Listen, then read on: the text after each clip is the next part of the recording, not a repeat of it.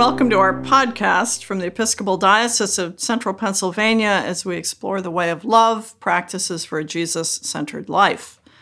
I'm Audrey Scanlon, the Bishop of Central Pennsylvania, and it's my privilege to interview people from around the diocese on how they're practicing and living into the way of love. The seven practices of the way of love, as we know them, are to turn, learn, pray, worship, bless, go, and rest. And today we have Alyssa Pasternak Post, who is joining us to talk about the practice of learning and how it has drawn her closer to Jesus.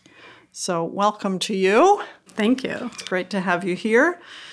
Just to begin, would you like to introduce yourself to the folks who are listening? Sure. So, my name is Alyssa Pasternak Post, and I am the mother of two fantastic uh, elementary age daughters mm-hmm. and spouse to my husband, Jeff, all who are accompanying me on this way of love. My daughters would want me to mention that I have two cats.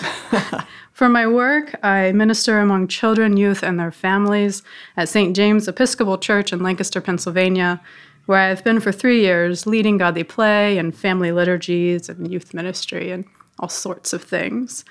In a prior life, I studied at Catholic institutions in the Ignatian and Marianist traditions, and all of this before being received into the Episcopal Church five years ago on the Feast of the Visitation. Great. We are so, so glad to have you here. I think I remember I was at St. James the very first Sunday that you were there. And uh, so I've known you the whole time you've been yes. here in the diocese. Yes, yeah. It's great. Well, if you could talk to us just um, broadly about the way of love, I'm interested in how some of our congregations have been practicing the um, way of love in our diocese. There are lots of different resources available and, and lots of creativity as well. So, how is St. James stepping into it? Sure, thanks. Um, I like the framing of the question how are you stepping into it, or how are you living into the way of love? It reminds me that we're you know on a journey in process not uh, finally at the the mm. end of the way of love but mm-hmm. on the mm-hmm. way there so there have been some ways that st james has taken up the explicit framework of the way of love and played with a bit sometimes it's in simple ways uh, like the blessing of the backpacks last fall forma had made available like the the backpack tags mm. and so we mm-hmm. picked up on that with the baptismal language and the shell because that's also a symbol of st james or in Advent, our adult forum series picked up a couple of Sundays specifically on the way of love and a couple of Sundays on becoming beloved community as a way of introducing the framework to the parish. Mm. And then more recently, and a little more in depth, our Daughters of the King did the Quiet Day, the Lenten Quiet Day, following right. using specifically the resources. And they joined with the chapter of St. John's York for this Quiet Day at Lancaster oh, Theological Seminary and they were praying it at the same time as daughters in Honduras. Hmm. So there was this fantastic international connection as well. Yeah. So those are some of the uh, specific ways that we're using the framework and some of the resource that had been made available uh, through the Bishop's Project. Um, more though, the living into, as I reflect upon it, happens in uh, different ways that sometimes seem isolated, you know, mm-hmm. like one mm-hmm. particular practice. Mm-hmm. But really, if we look at it as a whole, they're informing one another and circling back to each other and building upon one another. Yeah, one of the early instructions we got was that this is not a sequential or linear set of yeah. things that we need to do and then come out at the end in some sort of factory processed way.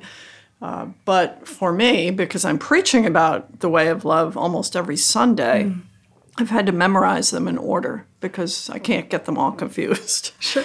Um, the, one of the things that we know about the way of love is that it it is a rule of life. Mm. And uh, quite a spacious rule of life that allows us to interpret and play with the different um, practices. So I'm wondering have you had a rule of life before the way of love? My guess is that you probably have. And if that's true, how have those intersected or bumped into each other or actually been synthesized in your in your life? Sure. So it's helpful for me to think of a rule of life as um, like a signpost or a railing, a, a guide um, less a rule, a strict rule to be followed, but really a guide along the way towards Jesus. So, something that's gentle, that's turning me towards God little by little each day to help me become who I am. My first intro to the rule, um, the idea of a rule of life, is actually from The Rule, and I have it here The Oh, Rule yeah. of St. Benedict. I was taking a 400 level undergraduate course in action and contemplation at Wheeling Jesuit. And for a two week per, uh, period, my professor assigned only the prologue Oh, to the rule.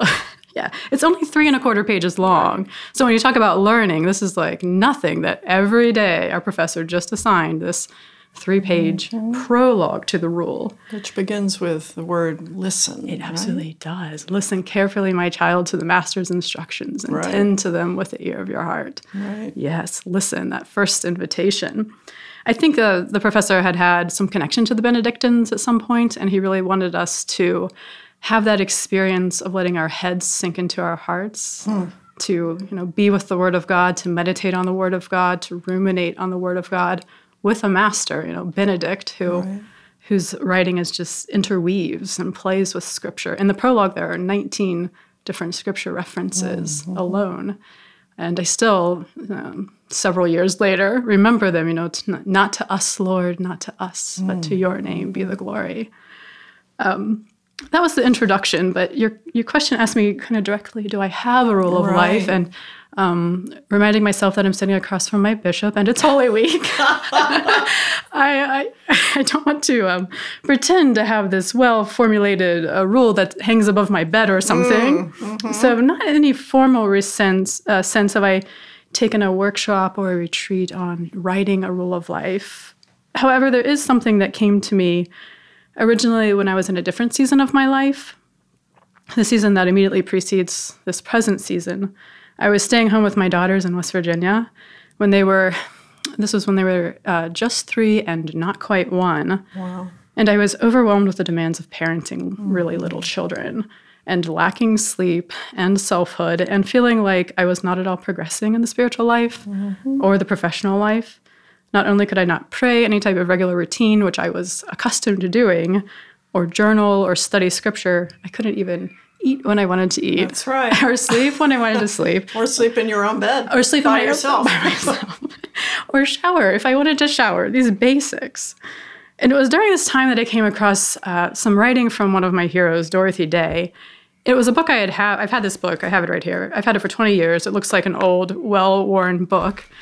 But I rediscovered her writing, and in it, she talks about this is her journal from 1948. And she talks about taking a break from the Catholic worker house to go and help um, her daughter with new children arriving, so to be a grandmother. So f- let me just interrupt you and Sure, say oh. that there may be people who don't know who Dorothy Day is and her connection to the Catholic worker house. So share just a little bit of background about her.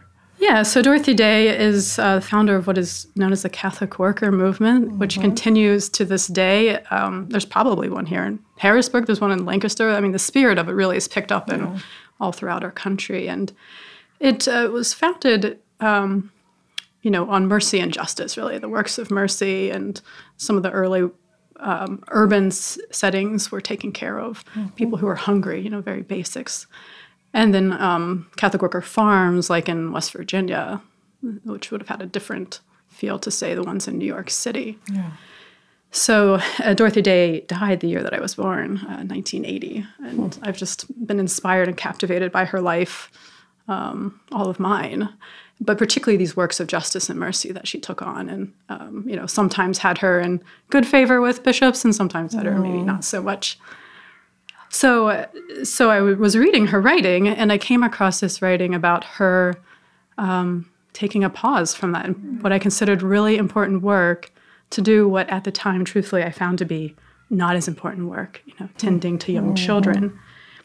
And um, she describes what I have described for you barely having any time for prayer or for study. And so she writes about um, Brother Lawrence, Oh, yeah. the 17th century Carmelite who comes from the desert tradition, and his teaching on the practice of the presence of God. And I'm going to read from her just for a moment. It cracks me up every time. She says, I wish I could get away from my habit of constant, undisciplined reading. but in the family, one certainly is cured of it. If you stop to read a paper, pick up a book, the children are into the tubs mm-hmm. or on the sewing machine drawers. And as for praying with a book, there has been none of that this Lent for me. Everything is interrupted, even prayers, since by nightfall one is too pri- tired to pray with understanding. So I try to practice the presence of God after the manner of Blessed Lawrence. And she writes uh, more. Um, another point she says, you know, meditations for women, these notes should be called, jumping as I do from the profane to the sacred over and over. Mm. But then again, living in the country with little children, with growing things, one has a sacramental view of life. All things are God's, and all are holy. And so, this simple notion of practicing the presence of God, which means that whatever I'm undertaking, I can undertake with the end goal of the love of God in mind. Yeah. So I can wash the cloth diapers again. Mm-hmm. I can wipe uh, cement like oatmeal off my 10 month old's face mm-hmm. again. I can play that puzzle one more time with my three year old again. Right. And I can undertake all of that with the idea of the love of God and, uh, and in that then be progressing. You know, another point she says, you know, women need to know that they are progressing, that this, yeah. that this work that they're doing is holy. And I found such consolation in having, particularly that it came from Dorothy Day and that it was uh, this sense of practicing the presence of God that I could be doing as I was right. washing dishes or whatever I was doing, you know, barefoot in my backyard, mm-hmm. you know, mm-hmm. playing in the sandbox, whatever it was. So I don't know. I mean, sometimes I think rules of life um, come from these uh, disciplined, you know, committees and leaders who formulate something that can we can hold on to and maybe do in a sequential order, like you were saying as you've been mm-hmm, preaching, but mm-hmm. also kind of interweave and uh, double back on each other. But then sometimes I think rules of life just come to us as we need them to be those guideposts along the journey to help us become who it is that we are. At least that's how it is for me. One of the things that, as you're talking, you're reminding me of the rule of Benedict, because doesn't he say that the garden hoe is as holy as the chalice? Or, or something. I'm maybe paraphrasing a little bit, but that struck me when I started studying Benedict uh, that there are sacred moments in the everyday. It's been my Lenten discipline as I carry around a little notebook, right. stopping on every hour mm. to look around and, and notice the presence of God mm. in no matter what I'm doing. Um, and it's usually not sitting in my chair praying. Right. so I think that's so important. Well, I'd love to talk with you about the work that you're doing at St. James, and we invited you here specifically to talk with us about the practice of uh, learn, because one of the things that I love about the work you're doing through Godly Play is that it's it's a practice that incorporates both um, intellectual or developmental learning along with um, physical learning. It's Montessori based learning that includes a lot of wonder and mystery in it. And so it's um, when we say that one of the seven practices is to learn. There are many of us who go immediately to textbooks and, and picturing ourselves studying. And godly play offers us a really different kind of way of learning about who God is and who we are as God's beloved. So, tell me a little bit about what you're up to at St. James with Godly Play and how you got there. So, St. James has been doing Godly Play, I think this is the end of our sixth year. Mm-hmm. So, this precedes my time there. Um, and we do Godly Play in various ways. Um, we have our regular formation time, you know, all age formation time. So we have a room designated for godly play. We're privileged to have that space that tells the Christian story simply by the materials and the way that it's organized with the Holy Family at the center and you know, Advent and Christmas on one side and Lent and Easter on the other and the sacred texts all around. So we have that particular children's program where the children are invited in to cross the mm-hmm. threshold, to gather and build the circle of children, to hear the story, wonder together, and create responses to that. Since we only have a 45 minute time, we don't do the feasting um, Right. component during that. And then in Children's Chapel every Sunday, I also incorporate in um, a story related either to the season. We've been doing the Faces of Easter since it's the season of Lent right now, mm-hmm. Um, or a story about the saint, or a story, if we're lucky, that aligns with the lectionary page, uh, the lectionary, um, Revised Common Lectionary for the day. Um, so that's a couple of the children's spaces, but I also try to find ways to um, bring it in with adults. So anytime that I can during, say, a family liturgy, this week is Holy Week, so Monday, Thursday, I'll tell a piece of the faces of Easter so that parents also are seeing and being exposed to this way of telling stories and wondering with it. We've also used it in adult contexts as well, just solely adult contexts, such as um, uh, meditation, times with teaching on Tuesday nights. We've done a couple series using godly play. Um, I've presented at vestry retreats and other um, adult times just to invite and encourage adults to also experience this because it isn't, as I've experienced as a spiritual practice, it isn't just for um, children, it really is a practice for adults. So, how did you get started with godly play? So, um, seven years ago, when I was living in West Virginia and home with the girls, um, I was working super part time at my Catholic parish uh, in doing children's ministry. And one summer, my family went to Baltimore to visit my dear college friend, who's godmother to my oldest daughter. She was living in the Philly area, but we went to Baltimore to her parents' house to get all of our kids together. My girls were three and one, and her daughter was two. So we had these three tiny, adorable little children. Um, and her parents were so gracious to welcome us.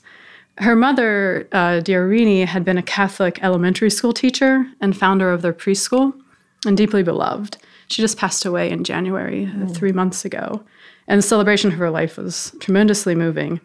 Earlier this month, the city renamed the street in front of the school and next to the building Miss Rini Way. Oh, that's great. And her husband said, We should all to try to live Miss Rini's way, which is, of course, the way of love, which is the way of Jesus.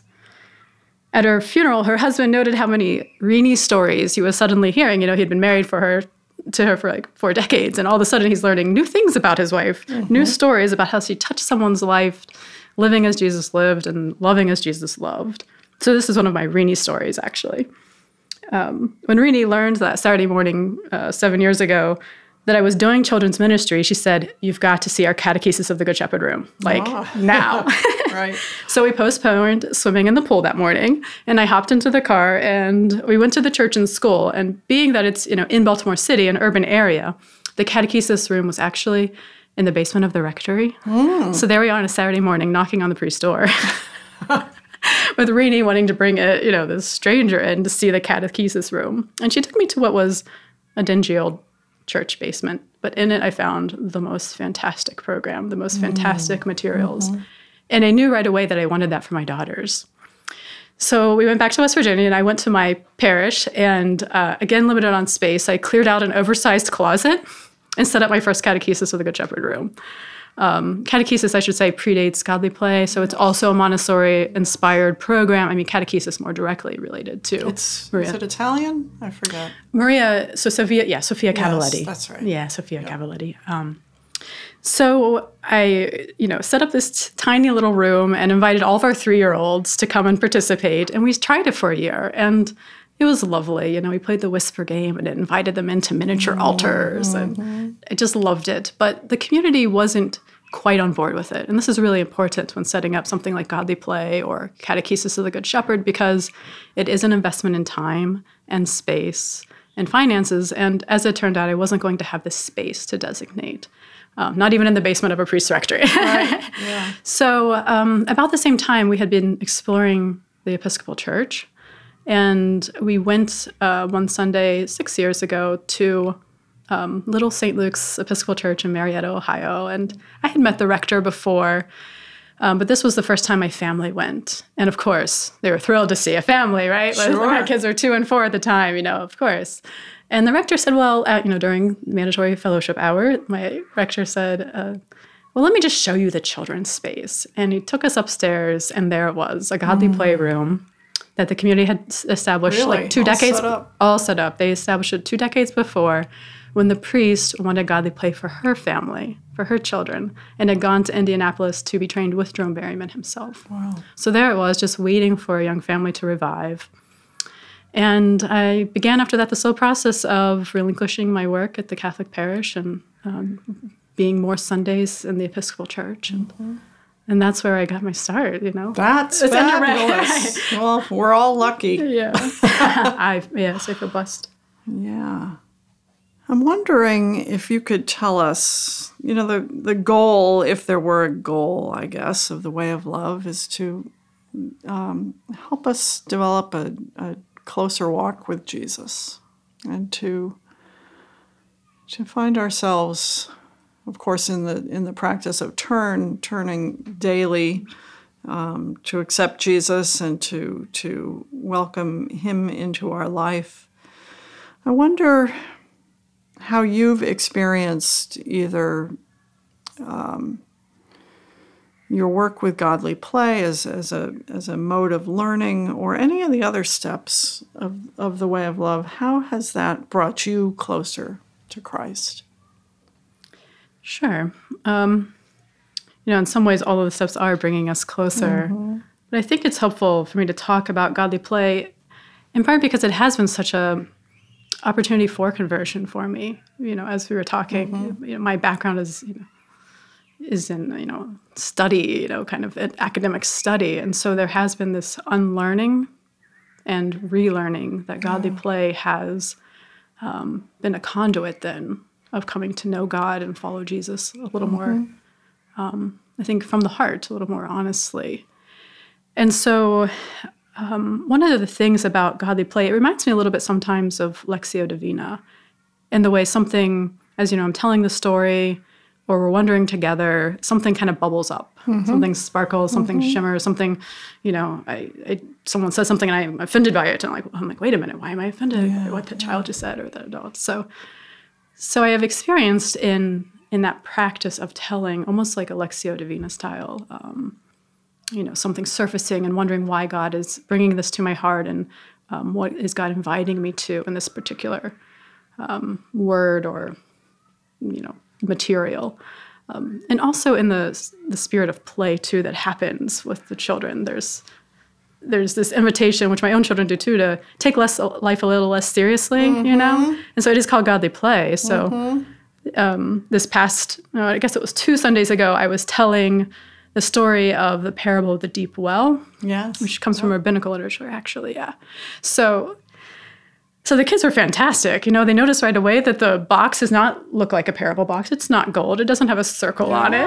it's a different shape, you know. What is this? Uh, right. Well, and one of the children said it's tall and it's fat. Maybe it's a story about all the stories. And in fact, it is yeah. the parable of all the parables. So we, you know, we set out uh, the underlay, and it's, you know, it's a brown square mm-hmm. and dark brown square, and it, uh, and someone says it looks like a brownie. it does. And then someone else says, it's dirt. It's dirt. It's it's dirt from the sower. You know, really adamant that this is dirt from the sower parable.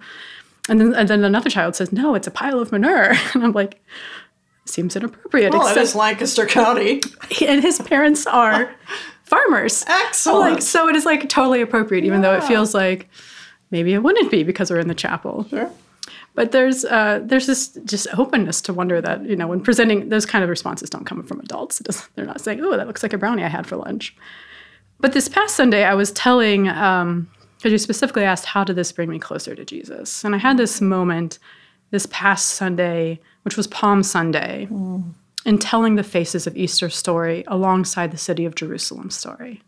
And the Faces of Easter story is are cards with uh, faces of Jesus, images of Jesus from each stage in his life. And you present it vertically out from the presenter, the storyteller. Mm-hmm.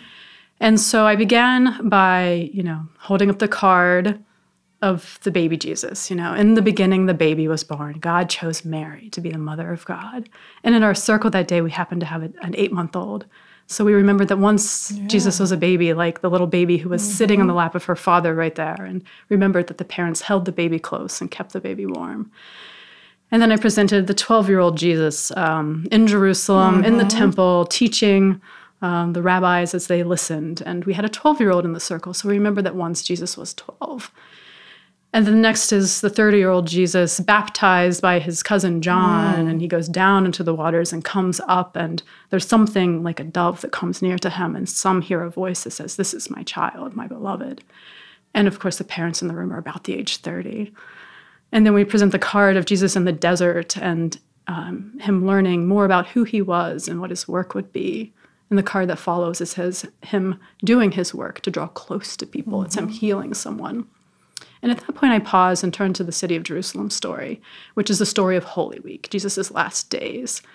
And I first had a globe. I'm like, okay, friends, we live here on Earth. Mm-hmm. here is Pennsylvania. Over here is Israel.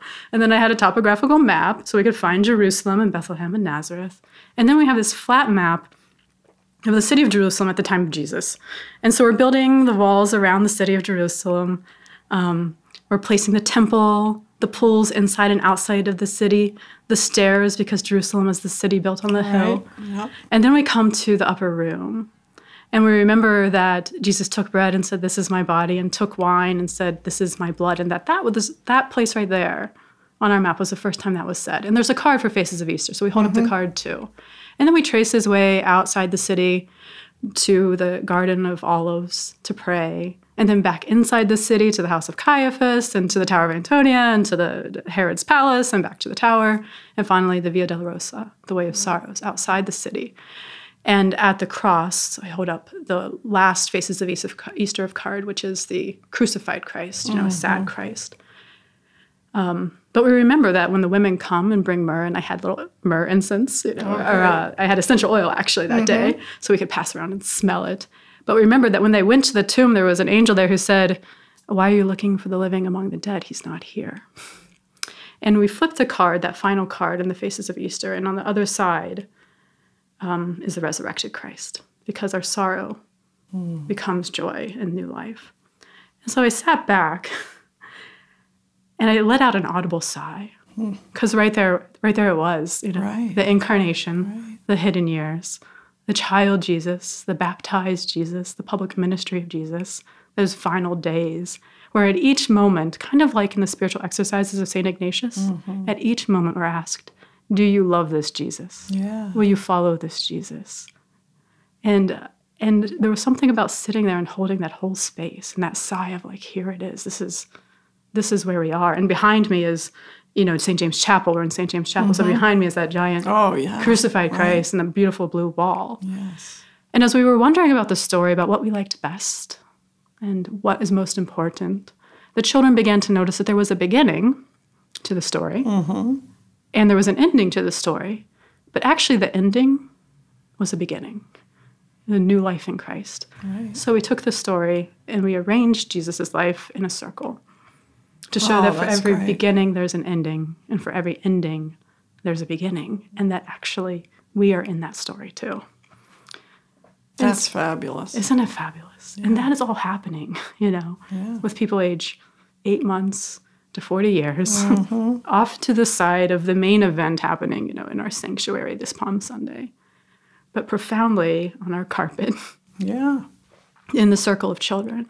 And this is one of the ways that I've come to experience, you know, God and be blessed by it. You know, blessed by the community that gathered that day. Yeah. Blessed by the story and the materials itself. They're, I mean, these are very simple materials. I always get a little bit embarrassed because I'm like playing with felt and crying, you know, or or a little hand painted, you know, sheep and realizing how anxious and fearful I can be. But yeah.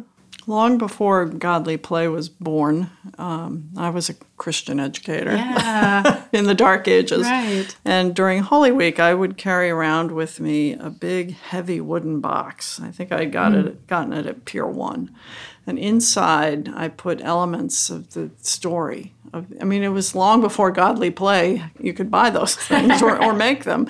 Um, but I assembled my own set of things and told the story and passed the objects around the circle and the reverence and the wonder with which those kids handled those objects, um, especially the crown of thorns. You know, nobody mm-hmm. wanted to grab grab too hard onto that, but I still have that, mm.